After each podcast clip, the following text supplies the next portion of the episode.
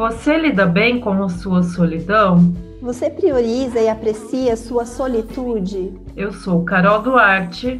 Eu sou Bárbara Marques e hoje vamos bater um papo sobre solidão e solitude. Esse é o Aliadas Podcast. Sejam muito bem-vindas.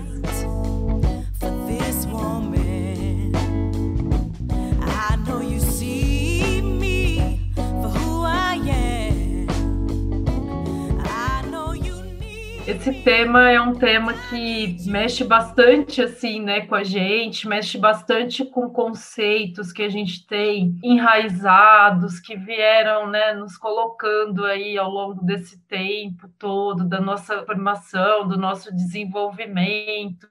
E aí a gente pensou, por que não, né, falar sobre solidão e solitude, que é algo que é inerente a todo ser humano, porque a gente nasce e morre também nessa mesma condição de sozinhos, de algo singular, de uma vivência única, que até pessoas, né, que são gêmeos, trigêmeos, enfim, desde o nascimento, mas não tem, né, é algo único, é uma experiência única. E isso tem coisas que a gente tem que, de fato, fazer sozinhas e sozinhos. Não há possibilidade de ter outra pessoa para fazer junto, né, fazer com. E tem uma frase aí do Guimarães Rosa que ele fala que a gente vive muito em voz alta, mas às vezes a gente não se ouve. Então, acho que nada melhor né, para a gente começar esse, essa conversa, essas reflexões a partir disso. Será que a gente tem se ouvido? Qual é esse espaço né, de escuta interna? Na terapia mesmo, né, a gente tem que saber sustentar, por exemplo, os incômodos que vêm, por exemplo, em relação aos silêncios. Será que a gente sustenta os nossos silêncios?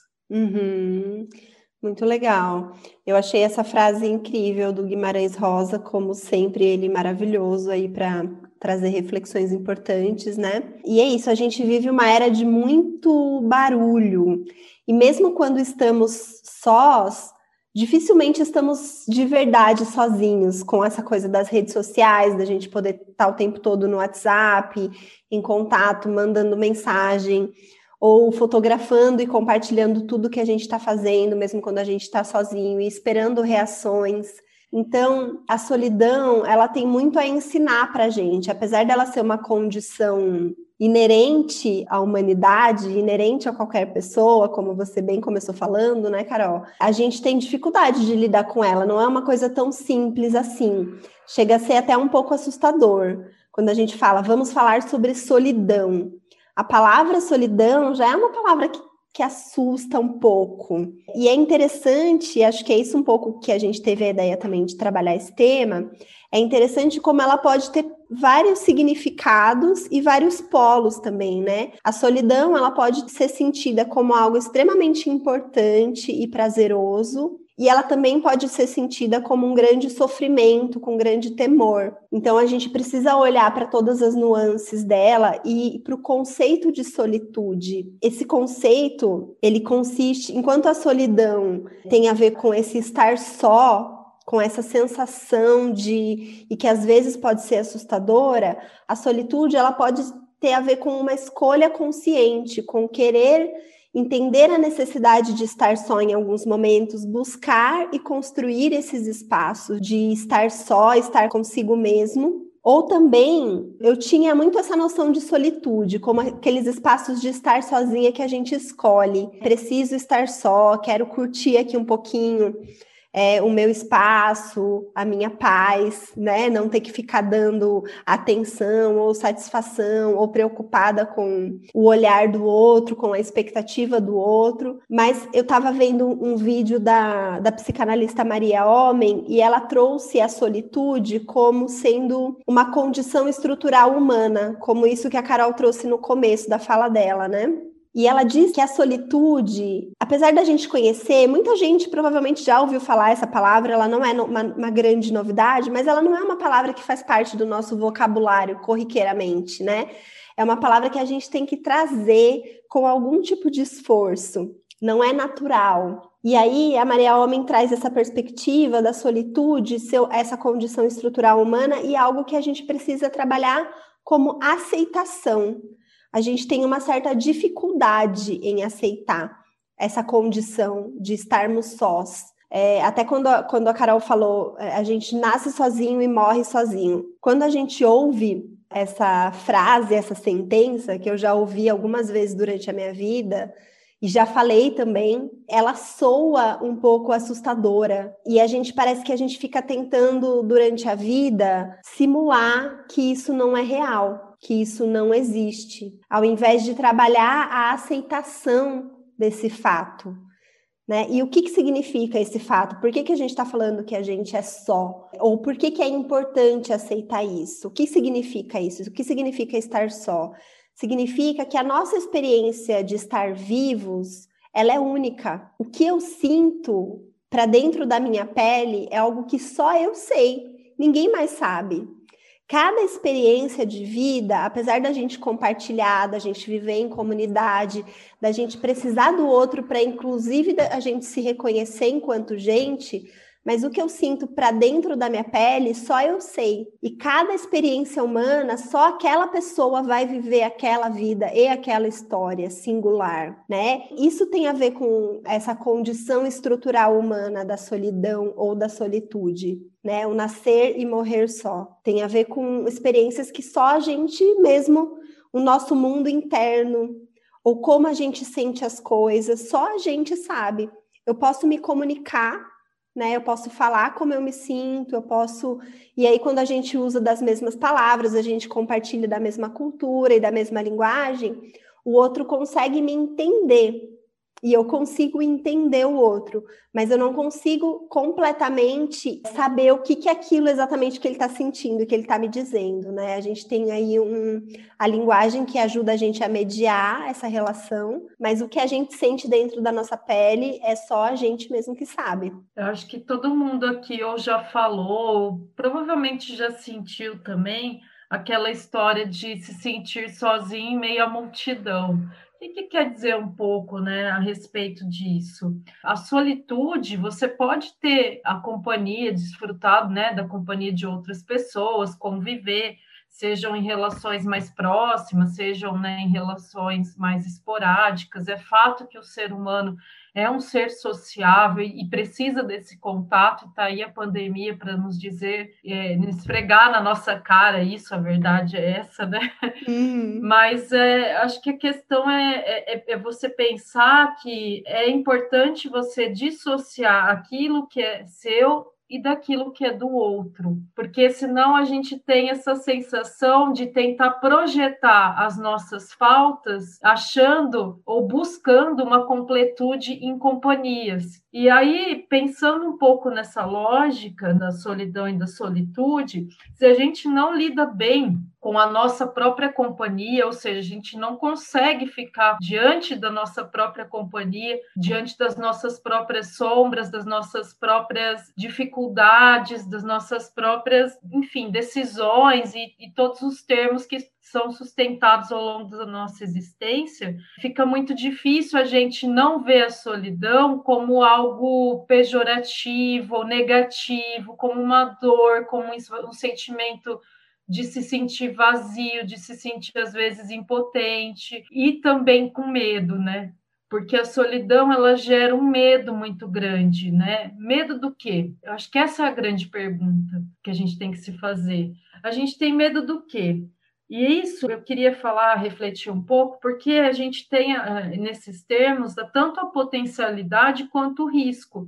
Se eu tenho medo de ficar sozinha, isso pode ser um gatilho, por exemplo, para relacionamentos abusivos, porque a partir desse medo eu vou me posso me submeter a qualquer tipo de relação para não em nome maior, né, de, algo maior que é não estar sozinha. Ou seja, eu posso me anular, eu posso aceitar qualquer coisa, inclusive uma violência, agressividade e entre tantas outras questões que vêm junto aí, porque me foi dito e me foi introjetado, né, ao longo desse tempo, culturalmente, socialmente, que eu não posso ser feliz sozinha.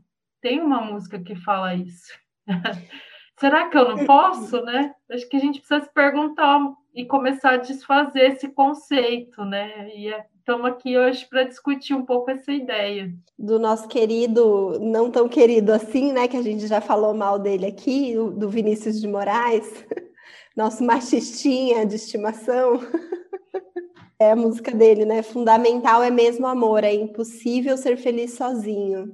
É impossível ah, é. ser feliz sozinho, mesmo. E aí, Carol, enquanto estava falando, eu lembrei de um ditado também que a gente ouve, pelo menos eu ouvi grande parte da minha vida, né? E essas coisas elas vão ficando ali arraigadas em quem a gente é, mesmo que a gente acha que é só uma frase, é só uma coisa que as pessoas mais velhas falam, mas isso vai constituindo também quem a gente é, né? Que é antes mal acompanhada do que só. Assim, não, mas pelo menos você tem que ter alguém, né? Tem o antes só do que mal acompanhada, mas também já ouvi o antes, antes mal acompanhada do que só. É, isso é muito, muito perverso, muito violento, né? Principalmente com a mulher, porque isso tira a autonomia dela e a coloca nas mãos do outro, né? Ou seja, né, o poder, a decisão, o poder decisório, as escolhas e a felicidade dela estão no outro estão dissociadas dela mesma, é onde ela pode perder a potência dela de uma ação e até de uma reação, porque às vezes é necessária. E como que a gente lida com tudo isso? Porque nos foi ensinado que a gente precisa estar sempre com alguém, na companhia de alguém, e nunca com a nossa própria companhia. Quando chegou essa pandemia, eu acho que teve um estranhamento, né? Eu falo por mim, mas no geral, mas como eu já moro sozinha, para mim não mudou muito. Mas o que, que mudou? É uma escolha. Antes da pandemia, eu tinha a escolha de, por exemplo, não estar com outras pessoas, não sair, enfim, não, né? Se eu quisesse não estar em algum local, eu não iria. Com a pandemia, já isso foi uma imposição, pelo menos por um bom tempo, né? E para quem pôde, obviamente, né, cumprir as medidas aí de isolamento social. Só que eu acho que para quem não estava acostumada, acostumado a lidar com a sua própria própria solidão, a própria convivência, eu vou mudar a palavra por convivência consigo mesmo, como que foi esse processo? Como está sendo esse processo, né? Pode ser algo bastante disruptivo, bastante doloroso, porque afinal de contas foi dito sempre o contrário, mas é desorganizando que eu posso me organizar. Então, é, eu penso que quando vem né, uma mudança tão drástica dessa, a gente pode tentar olhar para tudo isso e transformar e ver, porque à medida que eu me amo, eu consigo olhar para as minhas questões, para as minhas necessidades, eu não vou me relacionar com o outro a partir da falta. E aí eu não me coloco nesta condição de risco, eu coloco numa relação de troca, o que é bem diferente. Eu penso que esse é um tema muito importante, né? E, e seria legal a gente ter até um retorno, né, das nossas ouvintes, é, ouvir um pouco, né, que, como é que elas se sentiram, como é que tá isso aí, porque essa experiência de estar só, você pode viver estando com outras pessoas, dividindo o ambiente com outras pessoas ou não. Isso também se chama privacidade, né? O quanto que a gente consegue dar esses espaços aí de para a gente ter a nossa privacidade mesmo né, em ambientes comunitários. Como que é isso? Legal, Carol. E eu acho que, que são esses dois, sempre a gente pensar esses dois polos, assim, né, dessa solidão e da solitude benéfica. Benéfico não no sentido só de ser gostoso, às vezes é incômodo estar só, porque a gente precisa se haver com os nossos próprios pensamentos, com os nossos sentimentos, com as nossas angústias muitas vezes a gente busca fugir desse estar só, busca estar em movimento, mesmo sozinho, né? A gente às vezes foge ali para as redes sociais ou foge para outros movimentos para evitar esse contato com si próprio. Então, nem sempre é gostoso, não é só gostoso estar só, não precisa ser só gostoso, mas também, às vezes, essa solidão, esse sentimento de solidão que traz junto com ele uma angústia e uma sensação de não pertencimento.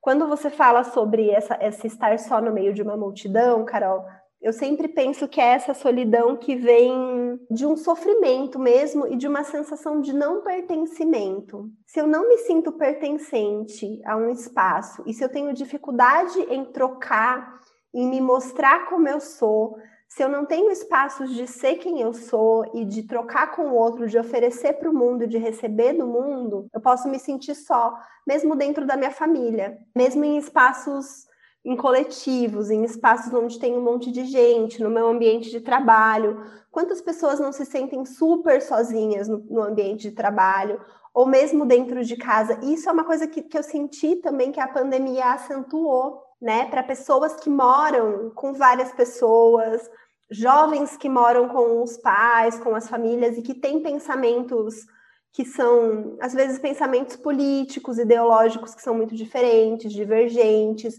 ou visões de mundo diferente, ou não aceitação de quem se é dentro da própria família. Isso também gera um sentimento de solidão que aí é muito diferente dessa solidão benéfica que a gente está falando, né? É uma solidão que vem com um, um, não pertencimento, com uma segregação, com não ter espaços onde você pode trocar, se expressar, onde você pode estar entre pessoas, entre pares, entre pessoas que vão entender, vão te compreender, vão saber te acolher. Uma coisa que eu ouço recorrentemente também no, no consultório é, são queixas do tipo: parece que eu não sou daqui, parece que eu sou um estrangeiro dentro da minha própria casa, ou dentro da minha própria comunidade, do lugar que eu vivo, ou entre os meus amigos, parece que eu sou um estrangeiro. Esse tipo de sentimento de solidão é algo que a gente precisa olhar com mais cuidado, porque é um sentimento que tem a ver com um não pertencimento, que às vezes tem a ver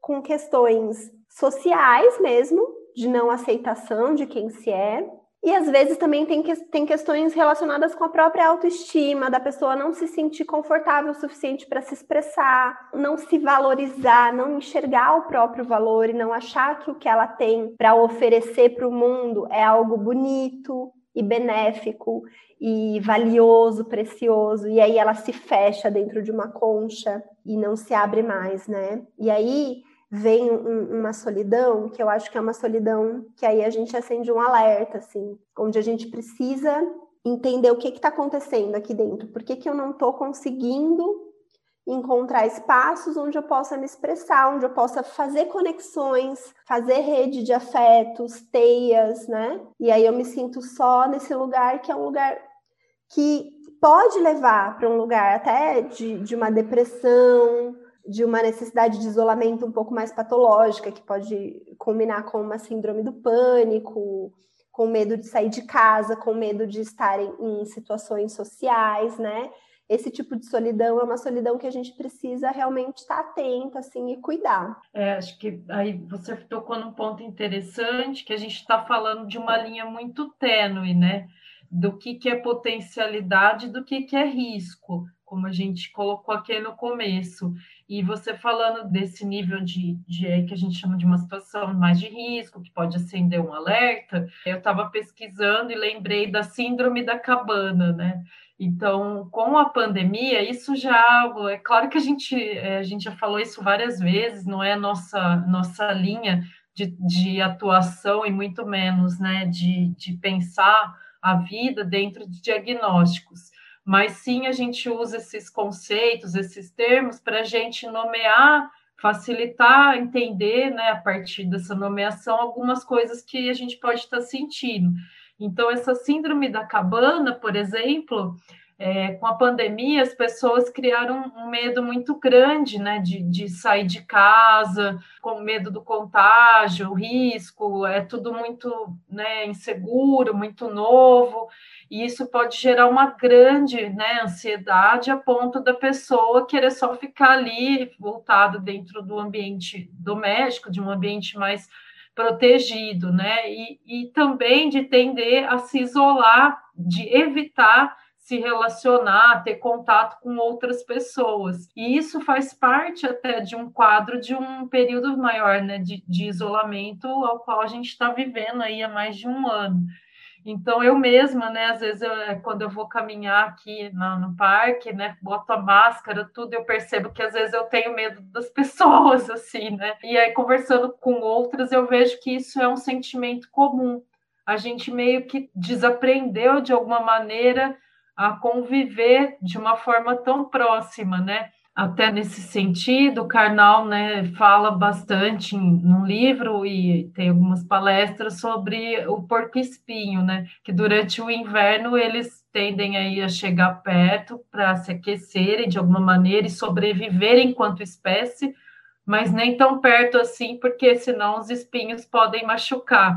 E eu acho que é bem isso que a gente tem vivido, né? Quais são os nossos limites de estar próximo, mas não tão próximo assim? Então, eu acho que é um pouco disso que a gente vai. O nosso desafio, saindo de um cenário mais crítico, né, além de lidar com todas as perdas e lutos, e revolta, né, por não ter é, algo que poderia ser evitável, né, mortes evitáveis, a gente se vê nessa condição de extrema vulnerabilidade, né. Então a gente inevitavelmente se vê diante da nossa própria solidão e muitas vezes diante da nossa própria impotência. E como fazer, o que lidar, como lidar com isso. E eu tenho pensado muito a respeito e também tentado praticar que eu acho que a, as filosofias orientais elas têm uma sabedoria milenar a respeito desse autoconhecimento, né? Que é aquela história conhece-te a ti mesmo, através de práticas meditativas, do yoga, enfim, quantas pessoas têm mudado e buscado esse, essa mudança no estilo de vida para tentar trazer uma vida com mais qualidade, menos estresse e também, ao mesmo tempo, são práticas que trazem a consciência para o próprio corpo, porque a gente nunca percebe o quanto a gente está dissociado, distante daquilo que a gente tem sentido e vivido. Quantas pessoas aí com dores de estômago, dores de cabeça, a respiração ofegante, né, e não percebem que tudo isso tem a ver com um quadro maior né, diante de tudo aquilo que a gente está vivendo. E pode correr o risco de ter fugas fugas em álcool e drogas, fugas em redes sociais excessivas, enfim, ou mesmo no isolamento total, né, com medo, no sentido do medo, né, de, de, de lidar com, a, com as outras pessoas, que aquilo, as outras pessoas representam para nós a divergência, né, a, a troca, enfim, com algo que não necessariamente é parecido com a gente. Ou seja, são as trocas e as sociabilidades reais e quanto que a gente está disposto para fazer isso e disposta, né? Acho que essa é uma questão importante aí. Uhum. Eu acho que estar só, cultivar os momentos de solitude, ou ter consciência, trabalhar essa consciência de que a solidão é uma condição humana, eu acho que é tão assustador porque mostra pra gente também um pouco nossas vulnerabilidades, né, Carol? Traz assim à tona quais são as minhas fragilidades. Eu preciso olhar para mim, eu preciso fazer esse exercício de olhar para dentro, me deparar com os meus próprios pensamentos, com os meus desejos, com o meu mundo interno, que é um mundo muito maior do que o mundo externo, né? A gente tem aí toda uma bagagem de história de vida, de memórias, de inconsciente, de processos inconscientes, que é um universo dentro da gente. E se deparar com tudo isso é muito difícil, pode ser muito difícil, pode ser muito doloroso. Então essas fugas, elas às vezes elas vêm nesse lugar, com a dificuldade de eu me deparar e olhar para mim mesma. E aí pensar que os nossos processos mais importantes da vida, eles acontecem nesse lugar da solidão. É sozinho que a gente faz. Né? O nosso processo de viver, de se desenvolver, nossos processos de autoconhecimento e principalmente os principais portais aí pelos quais a gente passa na nossa vida, é a gente que tem que fazer, ninguém vai fazer pela gente, é aquela, aquela frase, aquela máxima, né? Ninguém vai fazer por você. Mas é importante muito... dizer o óbvio, você sabe. é importante, é importantíssimo. E eu gosto muito para ilustrar essa coisa da condição humana da solidão, eu gosto muito de trazer a, a analogia com a, a, questão do parto e do nascimento. Eu não sei se acho que muita gente não sabe, mas eu sou doula também, apesar de não estar atuando nesse momento, mas eu já acompanhei muitas famílias no processo de gestar e de parir seus filhos, muitas mulheres no momento do parto, eu já acompanhei. E é uma oportunidade, quem já pariu sabe, quem já acompanhou uma mulher nesse processo também sabe, vai entender do que eu estou falando. E só de imaginar, a gente consegue ter uma noção assim do que, que é isso, porque o processo do parto, que é um grande portal para quem está tanto para quem está nascendo, e todos nós já passamos por esse portal, porque todos nós que estamos aqui ouvindo, em algum momento a gente nasceu, né? O momento do nascimento, e principalmente de um parto natural, é algo que a mulher faz sozinha, que ninguém vai fazer por ela, né? Pensando num parto normal, não uma cesariana, que a gente sabe que em alguns casos ela é bem-vinda e necessária, mas um parto que acontece naturalmente, ele é um processo que leva a mulher para esse lugar dessa consciência plena do estar só.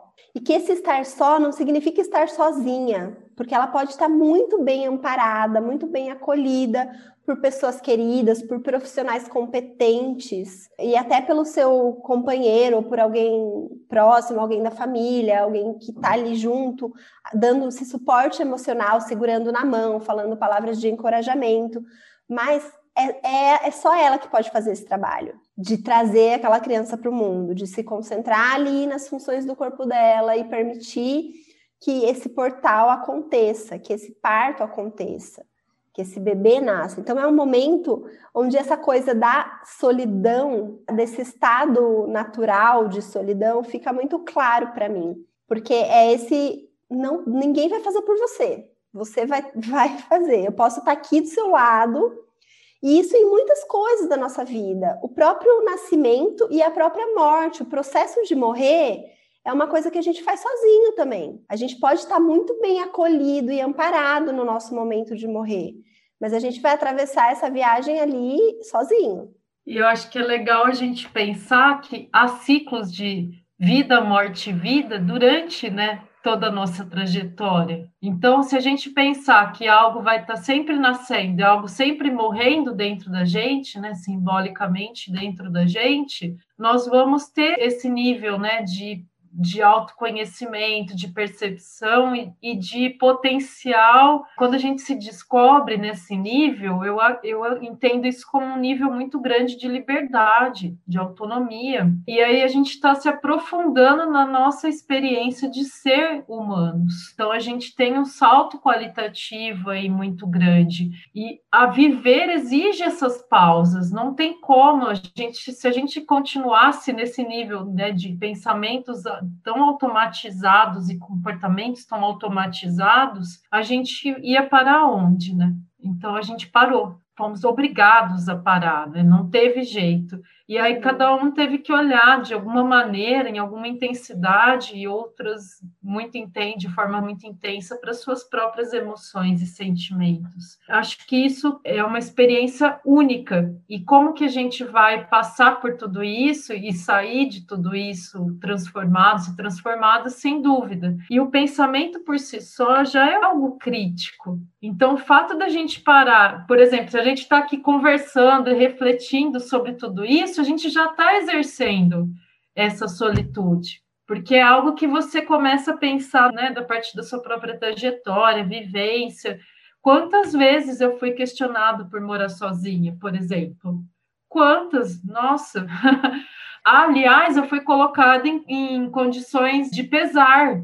Nossa, mas você não tem ninguém. Ai, coitadinha. Coitada. Nossa, e eu assim, ó, né?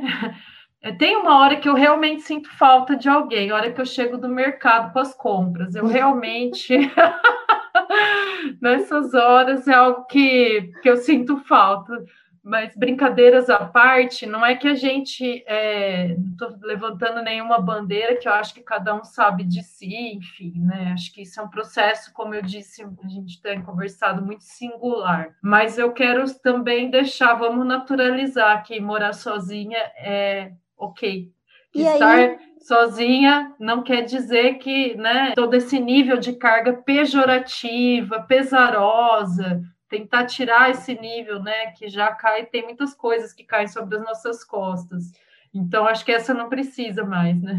E aí, Carol, né, como não poderia deixar de ser, né, somos aqui um podcast feminista, isso está claro desde o nosso nascimento. Falamos sobre questões de gênero e apesar desse tema escolhido para o episódio de hoje ser um tema mais filosófico, talvez, do que os temas anteriores, é, ele não deixa de estar atravessado por essa questão do gênero, porque ser uma mulher que mora sozinha é muito diferente de ser um homem que mora sozinho. Ser uma mulher solteira é muito diferente de ser um homem solteiro, tem um outro peso, né? Quando é um cara, ah, mora sozinho, nossa, que legal, você tem sua casa, seu AP, que vida interessante. E quando é uma mulher, nossa, coitado, mas mora sozinha, mas vai ficar sozinha. Mas, ai, por quê? Né? Como se fosse fadado a, a, a uma tristeza. A questão de gênero, ela atravessa, sim, também a questão da solidão. Estar só para um homem não é igual estar só para uma mulher, do ponto de vista da leitura social que é feito sobre isso, do peso que tem isso, né, sobre as pessoas. E aí a gente entra em outro ponto, Carol, que é o ponto do envelhecimento também, né? Que é importante de ser olhado, como é que é essa questão da solidão e do envelhecimento, tanto no aspecto potente, da potência dessa solidão, quanto do aspecto do sofrimento e do cuidado, porque tem esses dois polos. Eu me lembro quando meu, né, tinha meu avô e minha avó estavam vivos ainda, e quando a minha avó faleceu, eles tinham a vida deles, a casinha deles, viviam a vida deles tranquilamente. Quando a minha avó faleceu, foi uma comoção na família de, e agora, com quem que o vô vai morar? Ninguém perguntou para ele se ele queria sair da casa dele né, ele era um idoso, tinha uma saúde ok, ele era super saudável, tinha uma vida ativa. Por que, que necessariamente ele precisaria sair da casa dele e ir morar com alguma filha? Então, é como se tirasse um pouco a autonomia da pessoa. Ao mesmo tempo que a gente vê tantos idosos que realmente estão abandonados, que precisariam estar com outras pessoas e não têm, e as pessoas têm uma dificuldade em se relacionar ou em acolher essas pessoas ou dar atenção, né? Então, existem esses dois polos da potência de estar só e do risco como você trouxe no começo da sua fala. E uma outra coisa com relação a, ao envelhecimento, fiz alguns trabalhos com o SESC aqui de Sorocaba e conheci algumas mulheres muito incríveis, assim, mais velhas, já com seus 60, 70, 80 anos, e muitas delas se sentiam muito potentes quando ficavam viúvas. É, é até interessante, é até engraçado falar sobre isso, né? Mas elas se sentiam livres agora estou só, agora eu posso fazer o que eu quiser.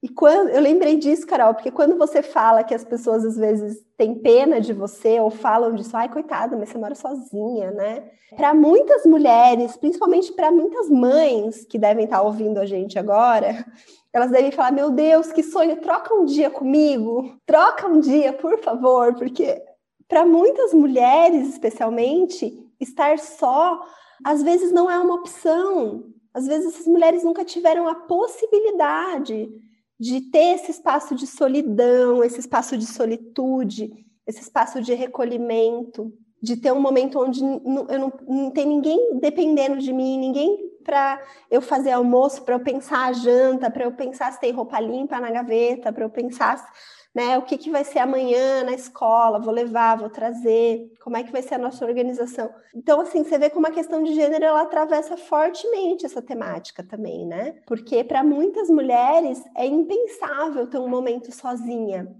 Inclusive, muitas mães de, de bebês pequenos, de crianças pequenas, se você fala o que, que você quer, né? Se você pudesse escolher um presente agora, né? Assim, um dia só para você, o que você escolheria? Eu já ouvi muitas mulheres falarem isso. Quero um dia só para mim, sozinha, sem ninguém, não quero ouvir a voz de ninguém.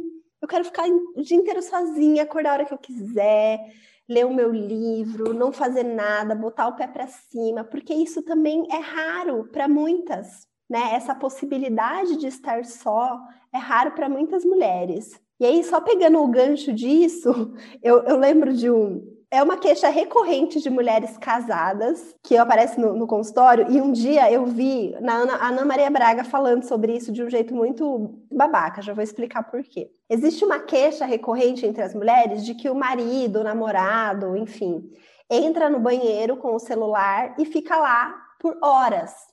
Tipo, a casa tá pegando fogo e o cara, estou no banheiro com o meu celularzinho, sei lá, fazendo o quê? Sei lá, vendo rede social, jogando, sei lá. isso é uma queixa muito recorrente, assim. E um dia eu vi uma matéria na, no programa da Ana Maria Braga, acho que faz tempo, faz uns dois anos, eu acho, falando disso, trazendo essa temática e dizer e defendendo, na verdade, defendendo os homens, dizendo que coitados, eles precisam ter um espaço de intimidade só para eles, e é por isso que eles buscam essa tática do celular no banheiro porque eles precisam ter o espaço do guerreiro, que muitos homens têm um lugar, o quarto deles, onde, né, o quarto dos jogos, ou ali o escritório. Como muitos homens não têm esses espaços de privilégio, eles acabam achando essa, essa brecha, é ficar ali no banheiro com o celular, para ter um momento de, de tranquilidade. Mano, você pode ter esse momento de tranquilidade.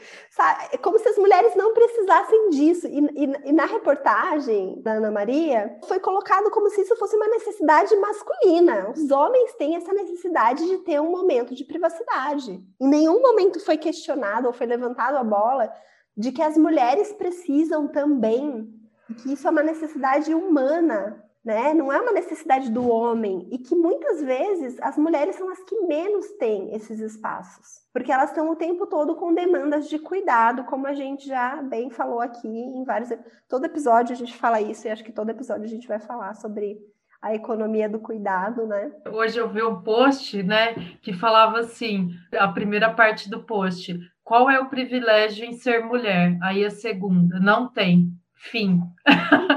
né? Tipo, um ponto final. Aí foi muito Schopenhaueriana, né? Assim, mas foi muito boa, porque é, essa questão que a gente está conversando, ela atravessa o gênero e a geração, ou seja, né? A idade, então, faixa etária. E aí eu me lembro, assim, às vezes eu tenho muito hábito, né? Tinha, né? Antes da pandemia, almoçar sozinha, por exemplo. Enfim, faço coisas. Se eu quero ir no bar, eu vou sozinha, enfim, né? E isso assusta, né? Principalmente quando você vai numa cidade provinciana. Então, é, é, muito interessante que as pessoas confundem ou fantasiam, né? Porque a mulher está sozinha em algum ambiente, ela está em tese disponível. Então, essa questão, né, de estar sozinha devido ao machismo, à misoginia, ela já é vista também com outros olhos. E eu aposto que se fosse um homem, nossa, olha, o cara tá lá, tá se divertindo, né? Ó, tá saindo, enfim.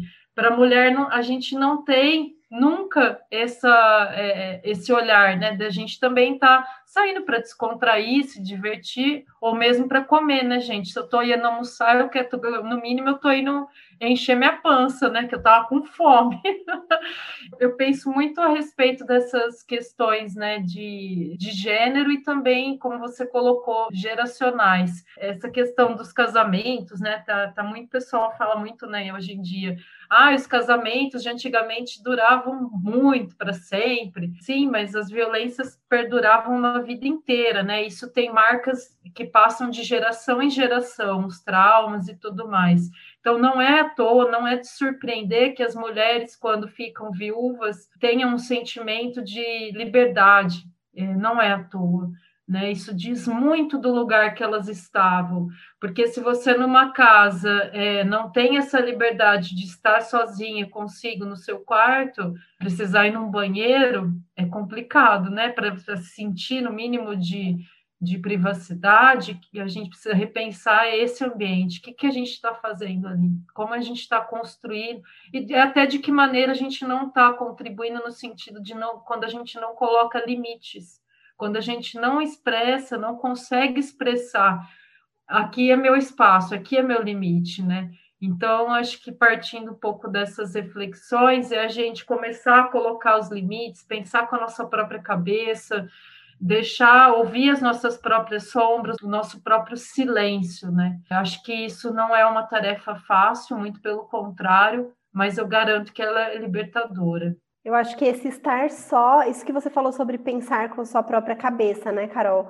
A gente aprender e ter momentos de solidão ou solitude e aprender, trabalhar a aceitação dessa condição humana, entender que eu sou a minha principal companhia na maior parte da minha vida e nos principais processos da minha vida, também me ajuda a me conhecer melhor E me conhecendo melhor, eu sou mais dona de mim e das minhas próprias ideias. E se eu sou mais dona das minhas próprias ideias, eu tenho mais condições de me colocar no mundo de uma maneira mais autêntica e menos comportamento de manada. Eu não preciso que o outro pense por mim. Eu posso pensar por mim mesma, porque eu tenho intimidade comigo mesma. Eu sei quem eu sou eu tenho mais clareza, embora eu sei quem eu sou, é uma coisa que está sempre em movimento, né? E a gente precisa estar tá sempre se conhecendo e se reconhecendo. Mas ter clareza de quem a gente é e ter essa intimidade, essa possibilidade de estar só consigo mesma, ajuda a gente a pensar por nós mesmas e ser menos engolida pelo mundo, né? Enquanto você estava falando e a gente está fazendo essas reflexões aqui sobre a solitude, eu estou pensando aqui que a solitude, Carol, é um grandíssimo de um privilégio e não pode ser assim, porque é, é atravessado pela questão de gênero, pela questão etária, né, geracional, mas também pela questão de raça e de classe. Porque Sim. como é que a gente vai falar sobre solitude, sobre ter tempo de qualidade com você mesma, ter espaços de intimidade com você mesma, espaços reservados, quando a gente não tem tempo, muitas vezes, né, grande parte da população que vive em situação de extrema vulnerabilidade divide a casa com um monte de gente, dificilmente tem espaços de estar só, sabe o que é estar só, no sentido de espaços reservados. A sensação de solidão, aquela solidão mais angustiante que a gente estava falando, eu acho que essa sensação é experimentada por todo mundo. Mesmo você pode morar numa casa com 20 pessoas e se sentir solitário, incompreendido e não pertencente. Mas ter espaços de solitude, ter espaços de cultivar a relação com si próprio, isso é privilégio, infelizmente. E a gente tem que, inclusive, pensar sobre isso, porque é uma questão de saúde pública. Não só de questão de saúde pública, mas também é uma questão política.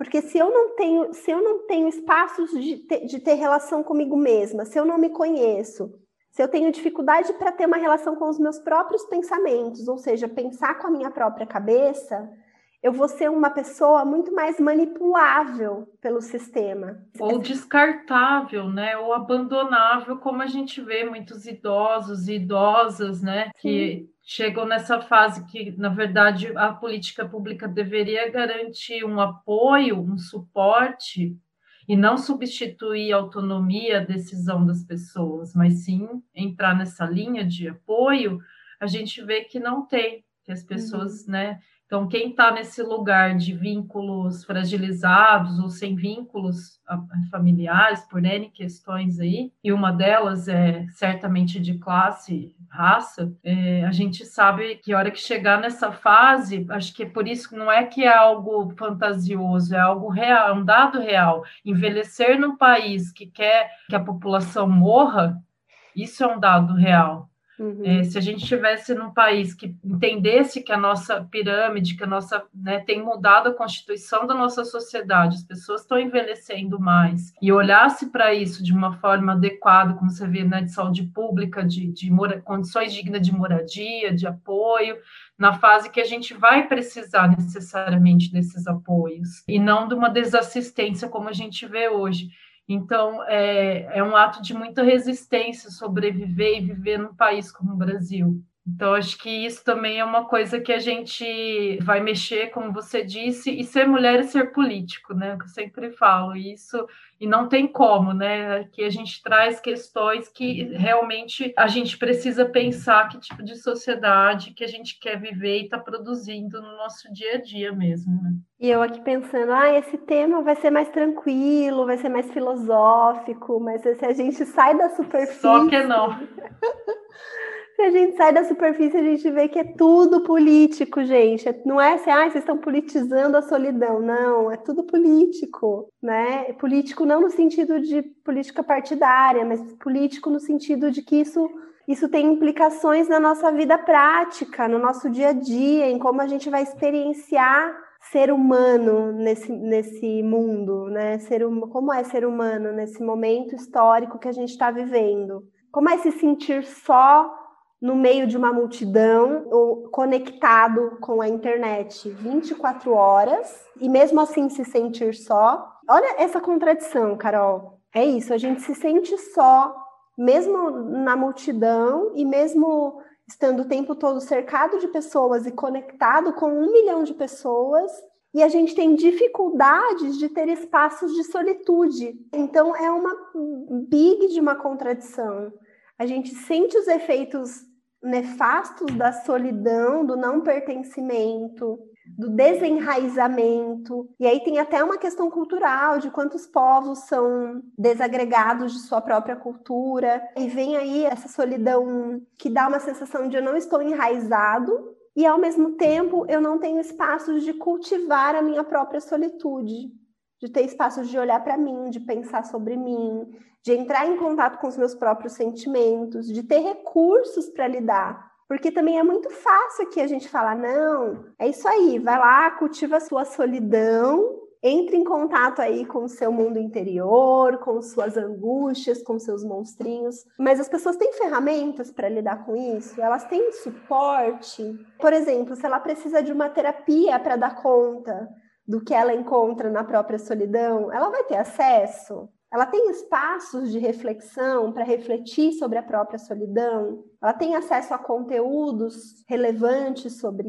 isso? Né? Ela aprende, a gente aprende, a gente é ensinado a lidar com a nossa própria solidão, com os nossos momentos de tédio, com os nossos momentos de não fazer, a gente ensina as crianças a isso, né? Às vezes meu filho fala, ah, eu tô entediado. Eu falo, ah, é bom, sentir tédio é ótimo, fica aí. Fica aí no seu tédio, que daqui a pouco você vai ter uma ideia super legal aí para sair dele, né? Mas a gente não é ensinado a isso, a gente é ensinado a tipo, não, não posso ficar entediado. Eu tenho que procurar algo para me distrair imediatamente. Quando esse algo não é colocado, esfregado na nossa cara, quando não pula na nossa cara, né? Essa distração para o nosso tédio, né? Para esse momento de entrar em contato com o nosso mundo interior. O tédio é uma ponte para isso. A gente precisa ultrapassar a ponte do tédio para chegar nesse lugar da potência da solitude. Mas muitas vezes a gente interrompe esse processo ali no tédio. Não, não quero, é angústia, não quero lidar com angústia.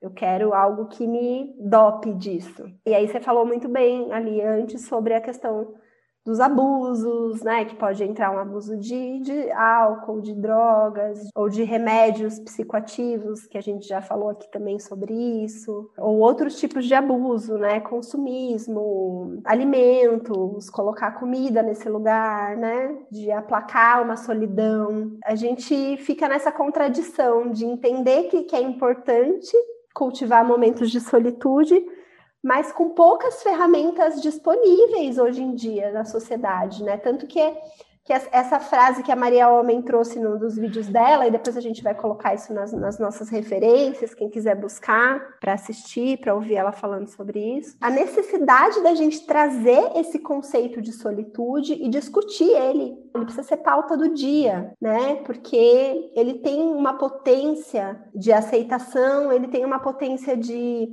de levar a gente para lugares muito importantes dentro da gente mesmo e na nossa história de vida, lugares para o nosso bem-estar, para o nosso autoconhecimento que estão pouquíssimo acessíveis para a gente. Se a gente não parar para fazer esse exercício, não é uma coisa que flui naturalmente na nossa sociedade. É uma coisa que a gente precisa esforçar, é uma coisa que a gente precisa aprender, buscar, construir. Não é uma coisa natural para a grande maioria das pessoas. Nossa, esse assunto dá pano para manga, né? Uhum. e vai-se embora.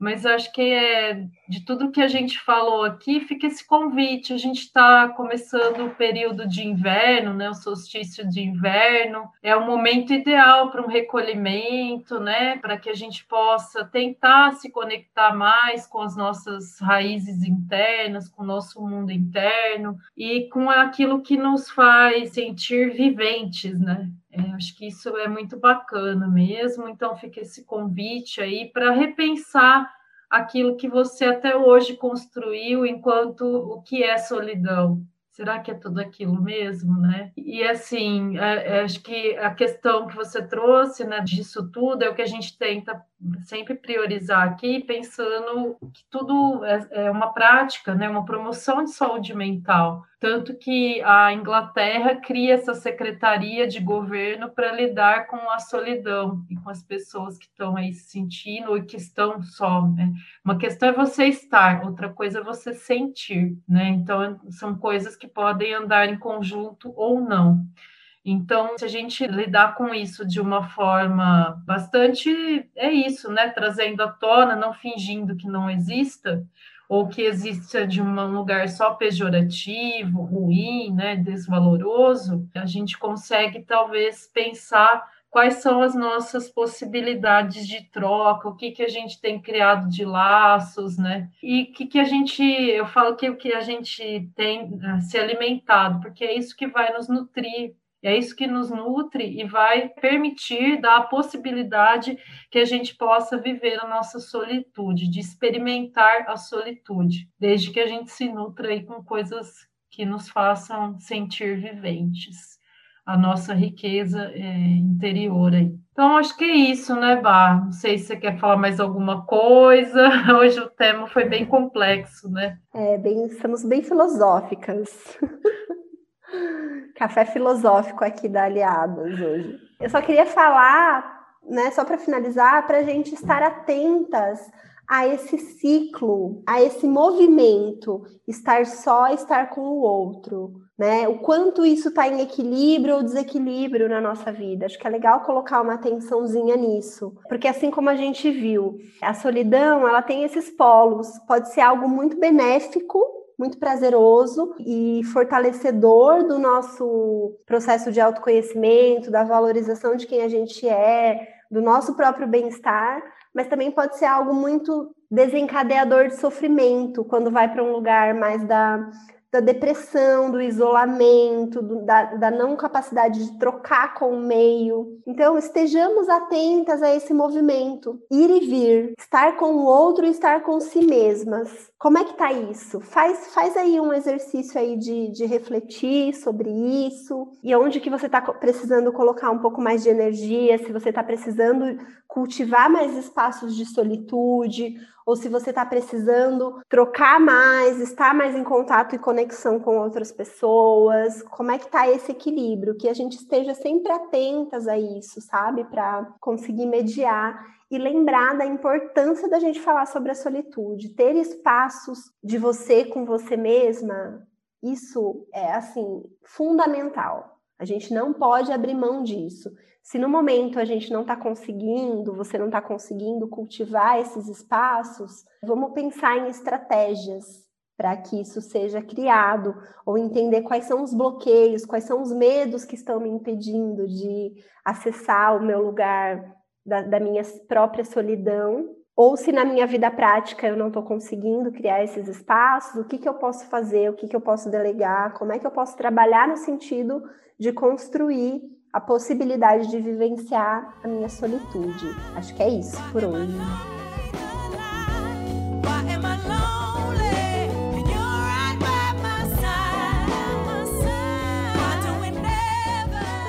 Então, muito obrigada quem chegou até aqui. Deixem seus comentários lá na nossa página, aliar.saberescoletivos. A gente quer ouvir, quer dicas de próximos temas, né, sugestões. Fiquem à vontade aí, queremos ouvi-las também. Fiquem bem, se cuidem e esse foi mais um episódio do Aliadas Podcast. As aliadas da sua saúde mental.